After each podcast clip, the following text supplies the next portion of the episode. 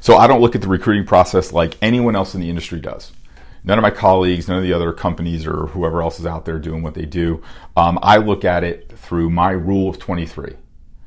And 23 is about the age, give or take a year, that your son will take his first steps out into the real world. And those first steps may be, uh, you know, into a professional baseball career or it may be into a school where he's a teacher, or to an office, or to um, you know I, I, don't know whatever profession he, he would he would um, he would choose. But the person that steps off of that bus and train, or get walks into that office, or into that school, or walks into that professional locker room, you want a well-adjusted, confident, capable uh, young man who has the self-esteem, self-worth, the education, the background to take on whatever's in front of him. And so my first step is sitting with the parents and defining what that is for their son. And that is a discussion that I have with the parents because the parents are the ones that had the child. And when the when when when that ba- when that baby was born and those parents looked down at that child and looked into that child's eyes, they had hopes and dreams for that kid. And and part of those hopes and dreams was that kid, you know, becoming a great adult a great young adult, to be a great man, a great husband, great father, great leader. And, and along the way, a great baseball player can be part of that. And they had hopes and dreams for that kid. And I want to make sure that I'm in alignment with the parent on those hopes and dreams of what the, in that, in when their, when their baby was born. I want to know what they had in mind for that kid's future. And I want to be in alignment with that because there's going to be so much distracting them. There's going to be so many people in this industry that are going to call them in different directions and tell them what they should want or tell them where they need to go or prey on their fears and prey on their, you know, the love for their children and the fact that they'll do anything for their children. And it's a really despicable thing that the industry does because it, it preys on the most basic and the most, to me, the most sacred thing in all of life is a parent um, a parent's need to protect and provide for their child. And so I that's where I start.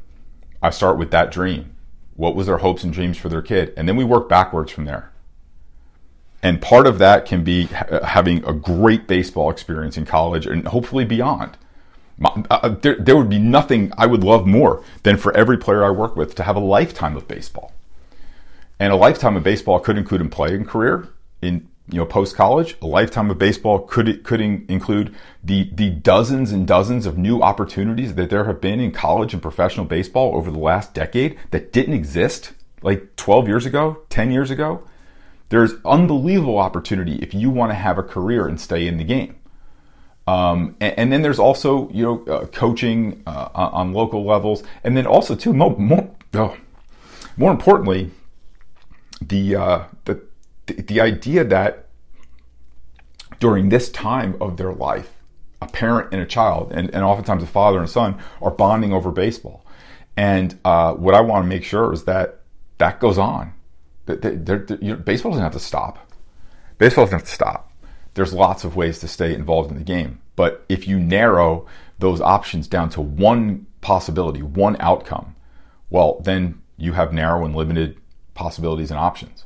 But if you expand that, and so now we're looking at the age of 23, what has to go into that funnel to produce that, that young man who's, who's, who's just coming out of an experience of college where he thrived in every way, socially, academically, um, athletically, and now has options moving forward. Hopefully, options to, to stay in the game as a player, but also just a, an option to choose whatever career he wants and, and maybe even to explore some of the options that are in the game.